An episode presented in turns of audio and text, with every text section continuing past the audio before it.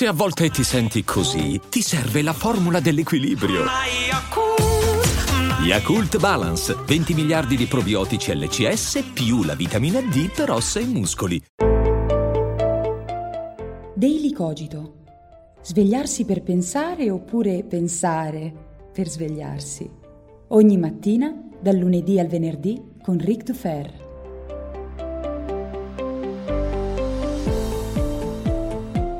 Ciao a tutti e bentornati anche quest'oggi qui su Daily Cogito. Io sono sempre Eric Dufer e dopo la scorsa settimana in cui grazie alla Tolkien Week abbiamo letteralmente infestato il web con montagne di commenti e condivisioni e con tanti nuovi ascoltatori a cui do il benvenuto qui su Daily Cogito e a cui ricordo che l'appuntamento è ogni mattina qui alle 7, non mancate mi raccomando, cerchiamo di tornare alla normalità. Anche se con questo caldo di normale non c'è niente, perché questo è un caldo bastardo e anormale.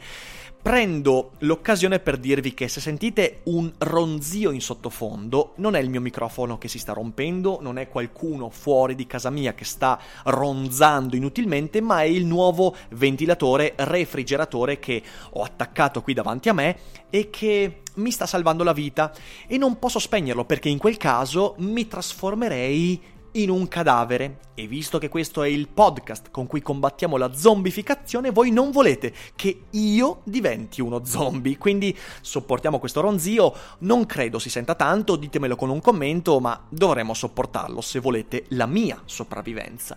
Ma detto questo, detto questo, beh, oggi parliamo proprio di vita.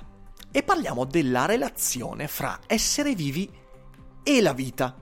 E qualcuno potrebbe dirmi, beh, ma queste due cose coincidono. Chi è vivo è vita e viceversa. E invece, come vedremo, le cose non stanno affatto così. Sono leggermente diverse, perché parleremo del gatto di Schrödinger. E vedremo che il gatto dentro la scatola è certo al tempo stesso vivo e morto, ma che sia vivo o che sia morto, il gatto è pur sempre vita. Se vi sta girando la testa non preoccupatevi, ci aspetta una ventina di minuti di spiegazioni di questa tesi, ma prima di tuffarci in questo vi ricordo che nel prossimo weekend io avrò un bis piemontese di Seneca nel traffico, due date, il 28 venerdì sarò ad Acqui Terme, il 29 sabato sarò a Torino. Non mancate, sotto tutti i link in descrizione, mi raccomando perché sarà una bellissima occasione per chiacchierare e per riflettere insieme, divertendoci e prendendoci un po' in giro, perché insomma la filosofia è prima di tutto saper ridere di se stessi. Quindi vi aspetto, eh, piemontesi, non potete mancare l'appuntamento. Ma adesso torniamo a noi. Il dibattito su che cosa sia la vita, che cosa significa essere vivi e qual è il rapporto fra vita e me che penso di essere vivo, esiste fin dalla notte dei tempi. Io mi immagino nel brodo primordiale i primissimi uh, microcellulari unicellulari che guardandosi allo specchio in realtà non c'erano specchi, quindi guardandosi l'un l'altro, tanto più o meno erano uguali l'uno il riflesso dell'altro, si chiedevano ma perché io sono diverso dagli altri? Perché sono vivo? Forse non se lo chiedevano, forse sto esagerando, ma ma la sensazione che la vita sia diversa dall'inorga- dall'inorganico, da- dall'inanimato, è molto presente in noi. Eppure tanti filosofi sono convinti del contrario. Per esempio Nietzsche. Nietzsche afferma che la distinzione fra vita e non vita, fra animato e inanimato è insensata, perché in realtà tutto quanto è la stessa materia, lo stesso slancio vitale, la stessa volontà di potenza e non c'è una differenza di natura fra un cane e un sasso, fra una meteora e un essere umano. È nostra la distinzione, è il pregiudizio di noi che ci sentiamo vivi e che quindi leggiamo tutto come vita o non vita. Eh, ma nella biologia, per esempio, c'è una parte di biologi che affermano che la vita è sottoposta alle stesse leggi fisiche di qualsiasi altra cosa presente nel mondo. Quindi la vita è un caso particolare della materia, che può essere spiegata e studiata con le stesse leggi fisiche con cui leggiamo la caduta dei gravi. Questo è il pensiero riduzionista, perché riduce la complessità della vita alle leggi fisiche. Riduce, attenzione, non in senso morale, cioè non è che svaluta la vita, ma riduce in senso matematico, porta la vita al suo minimo comune denominatore con il resto del mondo. Altri biologi la vedono in maniera diversa, secondo altri biologi la vita è una proprietà emergente, cioè, proprio questo è l'emergentismo, quando la materia, gli atomi, le molecole raggiungono livelli di relazione molto complessi, sia in senso quantitativo, quindi più relazioni, sia in senso qualitat- qualitativo, quindi relazioni più complesse, in quel momento emerge come una proprietà che non è presente nel livello precedente dello sviluppo della complessità, la vita. E quindi la vita, pur non essendo qualcosa di spirituale, perché è sempre materiale, però non sottostà alle leggi della fisica, ma deve essere spiegata con delle leggi diverse che probabilmente ancora non abbiamo trovato. E poi ovviamente si affiancano i pensieri religiosi, secondo cui la vita invece è qualcosa di distaccato dalla materia, è qualcosa di spirituale, di etereo, di fantasmatico, e vabbè, quello però lo mettiamo da parte. Eh, capite che il il dibattito è molto complesso, è difficile trovare una risposta definitiva e forse, forse potrebbe essere uno di quei problemi che rimarrà aperto per sempre, ma oggi cerchiamo di ragionarci su per avere qualche spunto nuovo di riflessione. E per esempio, visto che abbiamo parlato del gatto di Schrödinger, beh, penso che tutti conosciate l'esperimento mentale del gatto di Schrödinger. A Vicenza il gatto è sempre morto, sicuramente, ma in qualsiasi altra città il gatto, messo all'interno di una scatola, insieme a una macchina della morte, cioè una fialetta di veleno collegata a un atomo radioattivo, beh, quando chiudiamo la scatola, non sapendo quando l'atomo radioattivo decadrà facendo scattare questa trappola fatale, noi non possiamo sapere se il gatto sia vivo o morto, quindi il gatto è in una sovrapposizione di stati, è sia vivo che morto, ok? Questo è eh, mi è partito Siri, scusatemi. Questo è il, il punto fondamentale dell'esperimento. Il gatto è in una sovrapposizione di stati. Ecco, Schrödinger, eh, in Che cos'è la vita, un bellissimo testo, What is Life, cerca di descrivere la sua idea della vita. Secondo Erwin, tutta la materia è dominata da entropia, questo lo sappiamo. Che cos'è l'entropia? Beh, Cerchiamo di semplificare un po', mi perdoneranno gli amici fisici, ma eh, non possiamo fare un podcast sull'entropia, magari un giorno lo faremo. L'entropia è quella tendenza del cosmo che va verso il disordine. Il cosmo va in una direzione, parte da un'unità, eh, la singolarità del Big Bang, esplode e si espande. Espandendosi va verso maggiore, eh, un maggiore raffreddamento, un maggior disordine e una maggiore dispersione. Ok, tutta quanta la materia va verso questo disordine, l'entropia. Secondo Schrödinger, la vita, in qualche modo, si fa carico dell'entropia negativa. Cioè, cos'è che fa la vita? Beh, noi osservando la vita ci accorgiamo che se le stelle, le galassie, la materia inanimata va verso l'entropia, beh, la vita sembra quasi combattere contro questa tendenza inevitabile e universale. Cioè, la vita produce organizzazione, non disordine. La vita immagazzina energia e produce energia e non la disperde soltanto. La vita replica vita e quindi sembra quasi che la vita rispetto alla materia inanimata vada incontro a tendenza. È come se la materia andasse verso l'inerzia e la vita andasse verso il suo contrario. Non arrenderti, docile, in quella buona notte. Infuriati, contro lo spegnersi della luce, tanto per usare una poesia citata da Interstellar che è di Dylan Thomas. E questa tendenza a combattere l'entropia, secondo Schrödinger, è qualcosa che fa parte della vita. In questo testo meraviglioso eh, sembra quasi richiamare alcuni pensatori precedenti, per esempio Bergson. Bergson, eh, pur cadendo in uno spiritualismo che poi sfociò anche nel pensiero religioso, ovviamente poi discon- discostandosi molto dalla prospettiva di Schrödinger, però Bergson aveva descritto questa, eh, questa, questo, questa lotta contro l'entropia della vita con l'élan vital, lo slancio vitale, cioè da un lato c'è la materia inerte che disperde molto velocemente l'energia iniziale del Big Bang, eh, e quindi le stelle tendono a spegnersi e la materia tende a disperdersi, eccetera, eccetera. La vita invece è il tentativo di creare dei nuclei eh, che mantengano o addirittura accumulino l'energia e quindi c'è questo slancio vitale che combatte l'inerzia. Quindi tanto questo per darvi un panorama della complessità del dibattito che non posso restituirvi in maniera completa perché dovrei parlare per quattro ore e mezza e non è il caso. Ora, il problema della capacità, anzi dell'incapacità di definire una volta per tutte la vita in relazione a ciò che è inanimato emerge in parte dall'incapacità di descrivere il modo con cui la vita emerge dall'inanimato. Perché? Qual è la differenza fra il gatto e la scatola? Ma ancora di più, dal momento che tutta quanta la materia è uguale, ragazzi, gli atomi che compongono il mio microfono sono gli stessi atomi che compongono me stesso e te che mi ascolti. E questi atomi si sono rimescolati negli ultimi 15 miliardi di anni all'interno di questo universo incasinatissimo, ok? Quindi il problema vero qual è? È che da questa materia indistinta, tutta uguale, tutta...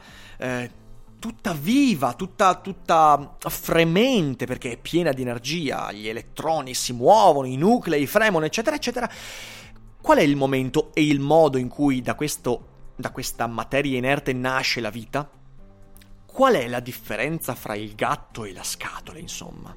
Questo designa un po' quello che mi piace chiamare il pregiudizio di Romero. Quando ci troviamo di fronte allo zombie, beh, noi siamo meglio dello zombie. Perché? Perché in realtà noi diamo per scontata la vita e diamo un valore alla vita, di nuovo, in modo scontato. Ma al di là di questo, la cosa veramente interessante è che c'è una differenza, probabilmente, che potrebbe farci fare un passo in più nella comprensione di questo, c'è una differenza fra vita ed essere vivo. Cioè il vero pregiudizio è considerare vita ed essere vivo come elementi interscambiabili, come sinonimi concettuali, ma le cose non stanno così. E questo ci viene detto, per esempio, dalla teoria dell'informazione. La teoria dell'informazione, io sotto vi metto un link tratto dal blog di Ion, eh, un articolo da cui, per esempio, ho tratto spunto per questo podcast, che parla proprio in maniera specifica della teoria dell'informazione inerente alla relazione fra vita ed essere vivo. Vedete, c'è una differenza enorme fra la vita e l'essere vivo. Dal punto di vista dell'informazione potremmo dire che vita è il processo che produce attivamente informazione. Cioè la vita è il processo da cui scaturisce l'informazione che poi coloro, anzi le cose che sono vive, immagazzinano e rielaborano. La vita è un po' come dice Nietzsche, vita è letteralmente tutto quanto. Perché quando tu osservi un atomo e osservi gli interscambi chimici, osservi l'energia che esiste fra atomi, osservi ciò che si muove all'interno della materia, che lo ribadisco, è identico fra un sasso e il mio braccio, è identico fra il tuo gatto e un edificio a New York, quando ti accorgi di questo capisci che veramente vita è tutto. Cioè vita è il processo che porta avanti l'esistenza e che produce informazione. Poi all'interno di vita noi possiamo, possiamo, sicuramente vedere diverse manifestazioni, diversi gradi e gerarchie, perché è ovvio che viene prodotta più informazione da una foresta che non da da, da, dal muro di casa mia. Ok, eh, e io stesso che sono vivo traggo maggiore informazione, posso rielaborare più informazione dagli alberi intorno a me che non dai muri di casa mia. Ok, questo è molto molto importante, però vita è veramente qualcosa di onnipervasivo, ma non solo. Se prendiamo la scatola del gatto di Schrödinger ci accorgiamo che all'interno della scatola, se il gatto è morto, è sicuramente non vivo, ma è vita. Perché? Perché vita è il processo, quello che viene chiamato open-ended process, cioè il processo che si cristallizza in quel momento in un corpo che però alle spalle ha 4 miliardi e mezzo di anni. Perché vita è la biosfera, Vita è il processo, di nuovo, open-ended, cioè dal finale aperto, che non è finito e forse, speriamo, non può finire, che si dipana dall'inizio della biosfera, dall'inizio di questo mondo. E il gatto è un corpo che alle spalle ha 4 miliardi e mezzo di anni di vita. Mentre ciò che è vivo è ciò che in un dato momento di quel processo immagazzina e rielabora l'informazione. Ora, probabilmente vi sta girando la testa, ma vorrei andare un po' più nello specifico, anche se siamo già a 15 minuti, vabbè, non voglio tirarla troppo troppo lunga, ma questo significa una cosa fondamentale, che io sono al tempo stesso due cose. Io sono un'entità che vive, cioè io sono in vita. Perché? Perché io sono un'entità che immagazzina continuamente e rielabora, espellendola da sé, informazione. Questa rielaborazione dell'informazione avviene in ogni istante della mia vita e in molti modi diversi, per esempio con la mia respirazione. Io immagazzino informazione eh, decodificata in ossigeno, gas delle, dell'atmosfera, eccetera, eccetera, li rielaboro dentro di me ed espello che cosa espello? Anidride carbonica e altri gas di scarto. Oppure la riproduzione. Io non ho ancora fatto nulla di simile alla riproduzione che io sappia, e non ho grandi intenzioni per farlo, ma voglio dire anche quella è una rielaborazione di informazione. Informazione genetica, informazione gametica.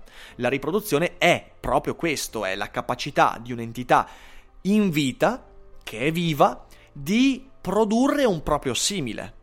Cosa che per esempio il gatto morto non può fare ma ciò non significa che il gatto morto non sia vita, è vita sotto ogni aspetto e io stesso sono quindi allo stesso momento un'entità viva e sono vita.